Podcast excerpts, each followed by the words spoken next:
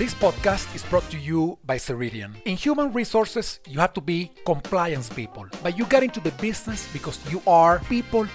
You have to comply with labor laws for different employee types, locations, and situations. And the rules keep changing. Is there a system that can help you simplify compliance so that you can focus on people? Yes, there is. Ceridian's human capital management software helps you stay ahead of compliance challenges. Visit ceridian.com/HR to learn more. Ceridian. Intelligence at work. Around, June or July of last year, in the middle of COVID, I gathered my HRWize team for a backyard social distanced gathering to talk about what 2021 was going to look like for us. And honestly, all the topics that came out were personal. They were personal to us. They weren't necessarily, which market are we going to hit and what industries? And they were just like, who do we want to work with? We want to work with clients who care about specific themes and charities and that kind of thing. And diversity was one of the things that really connected my existing team to each other. And we decided to drive that way, to start talking about it, to not be afraid of having opinions.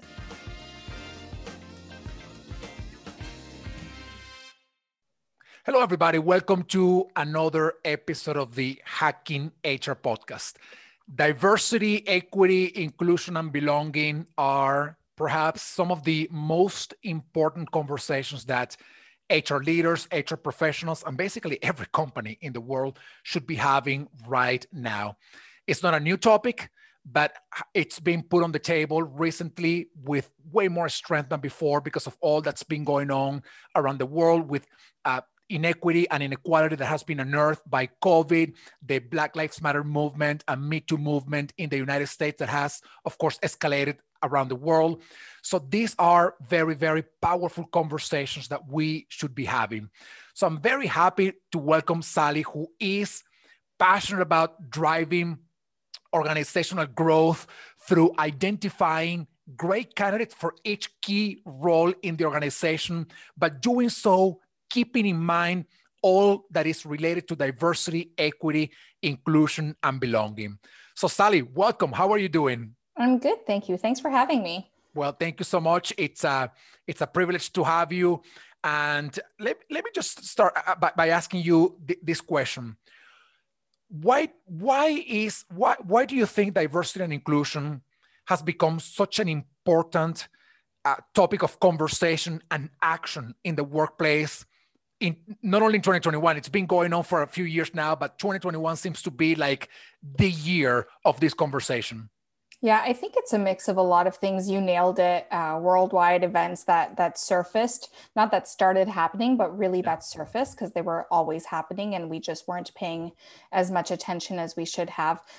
So around, June or July of last year, in the middle of COVID, I gathered my HRWize team for a backyard social distanced gathering to talk about what 2021 was going to look like for us. And honestly, all the topics that came out were personal. They were personal to us. They weren't necessarily, which market are we going to hit and what industries? And they were just like, who do we want to work with? We want to work with clients who care about specific themes and charities and that kind of thing. And diversity was one of the things that really connected my existing team to each other. And we decided to drive that way, to start talking about it, to not be afraid of having opinions. I think we were all raised to think that business is business. And I'm trying to kind of challenge that and say, you know what? No, business is actually personal. We're all humans behind all of this. And as humans, we have a social responsibility. And that's where I think the conversation should begin. Yeah, absolutely. And you're saying something that is so powerful.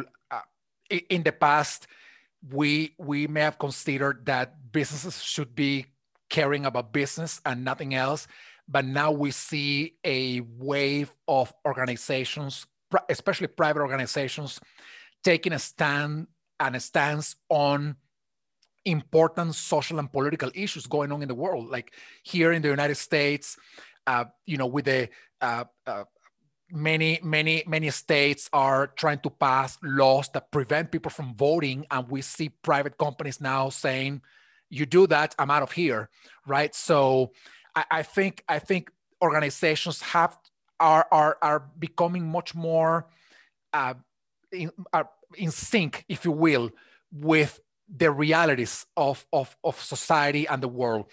So let me ask you this: how do you think we should act on diversity and inclusion? Because this is a very important question to me, and probably for the audience as well, because very often we talk about it, but when we go to the action, the gap is as big as the gap in the workplace when we talk about diversity, equity, and inclusion.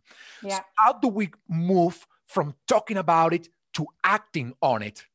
I think the first shift actually has to go from embracing it to promoting it. Mm. So, and when I say embracing it is, you know, even internally amongst our team, if I bring up diversity, or if I had brought up diversity a few years past, the response, and not negatively so, but the response would have been, "Look around, Sally, we're so diverse already."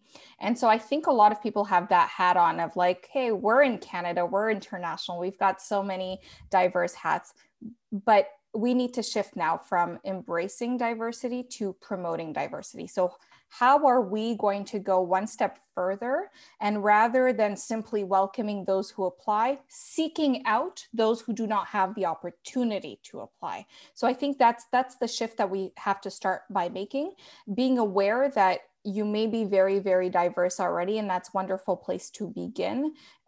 But actually the diversity topic is about going one step further with regards to your social responsibility and actually seeking out further diversity. So for example, you know, we talk about diversity, and the things that come to mind are women in the workplace, yeah, gender in the workplace, and culture in the workplace, nationalities.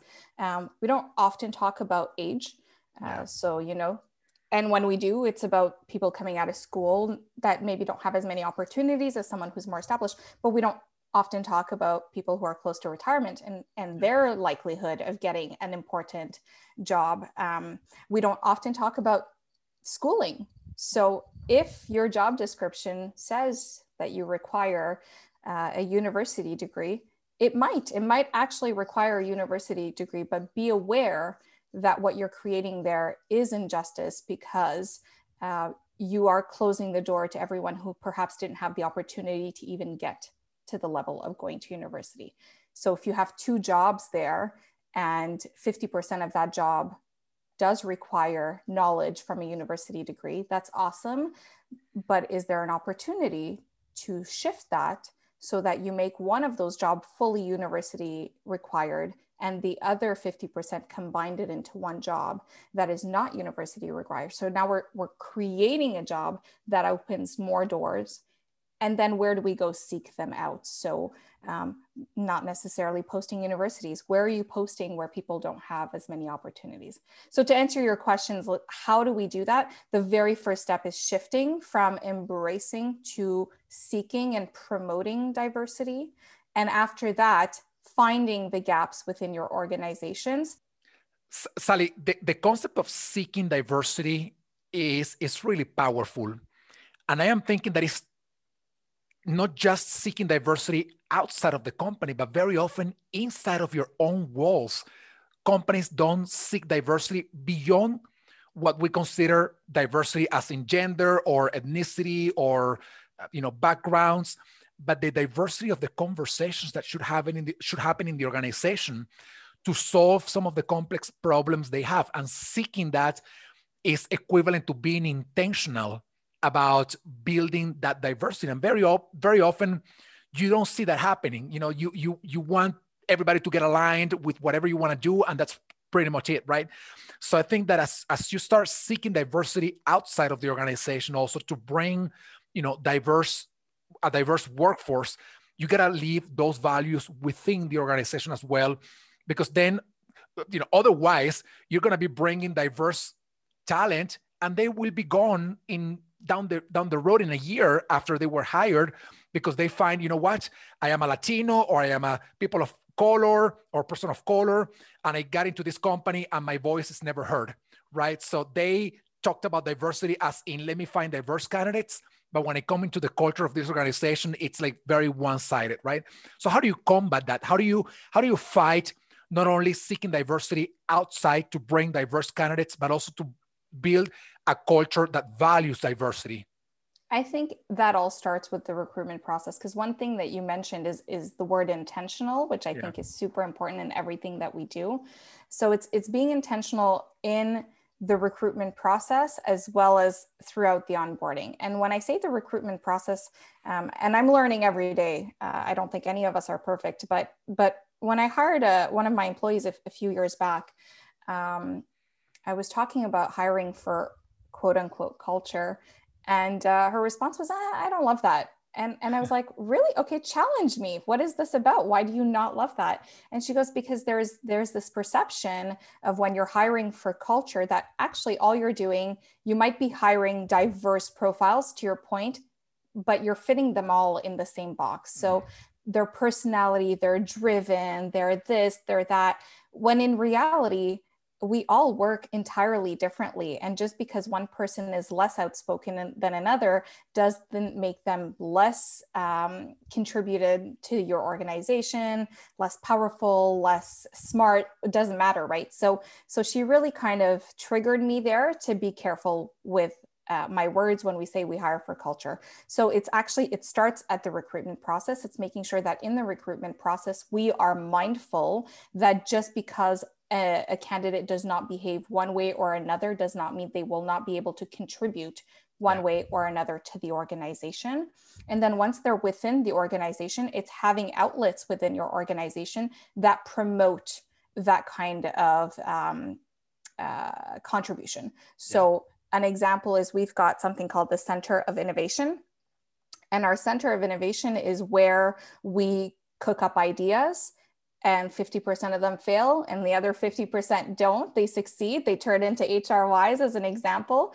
But the point is there is somewhere within the organization where people of any level are welcomed and asked to come up with ideas that could be efficient time savings, or they can be the next line of business or whatever it is, but it's creating opportunities within the organization outside of the realm of the person's current, of the employee's current job, to challenge the employee to think outside the box. And then you can start hearing voices in different ways. And of course, we always have different channels, making sure that you've got, your CEO on board, that he's the biggest culture champion, that he has conversations with employees of all levels, that doors are always open, and that you're really kind of abolishing those hierarchical perceptions that make it so that some people may never be heard. Yeah, I love all that you said. There's so much to unpack there, and we're getting close to the end of our conversation. But you said something that I think and feel because of my own background and some of the experiences that I went through as a professional in my career. Those creative outlets, they, in my view, and you're validating some of that, is they are a fantastic way to live in the values of diversity. It is telling people, we're gonna find the spaces for you to come up with the ideas, to maybe experiment and test with some of those ideas, and be okay if they fail. Just learn from the experience and grow from there. And also be okay if you now have to take on another project that came out of your or somebody else's idea. I think that is so powerful. And I went through experiences in my career where all of those outlets were generally shut down, and the organization was like, we are a diverse organization. No, you're not. I mean, just posting that you are seeking diverse candidates, that's not enough. I mean, you got to leave those values within. So Sally, let me ask you this question to wrap up our conversation. If there was one thing that you could tell HR leaders, focus on this one thing. I know I don't want to oversimplify the world, but the bandwidth for everybody is limited, right? So if there was one thing that you tell HR leaders, focus on this one thing, and if you get it done, this year will have been awesome for you as an HR leader and for your organization, what would that thing be? That is the hardest question. It's a trick question too. So I will generalize it, but it'll still be one thing. So I challenge every HR professional out there, once they've looked inwards and saw what their population looks like, is to see, where am I lacking, and go find them. Mm-hmm. So not just post a job on your website waiting for passive candidates. Mm-hmm. If you are mindful, and I will admit that we are mindful, for example, that perhaps we could do more for the Aboriginal community. If you're mindful that there is a group that is absolutely not represented in your organization, make an effort to go seek out that specific group. And you will be amazed at the synergies that will be created by seeking out that group, and what that group, when they join you, will do for you to expand and help you expand diversity. So that would be my one challenge to HR professionals. I love that. And I have seen some organizations explicitly saying, we have this position and it's for a woman. You know, guys, we know you're great.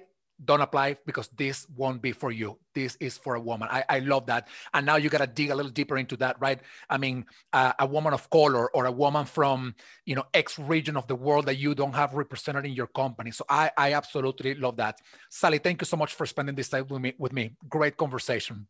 Thank you. It was great chatting with you. Thank you. And thank you, everybody. Stay tuned for the next episode of the Hacking HR podcast. See you all soon. Thank you, everybody, for watching or listening to this podcast. I hope you enjoyed the show.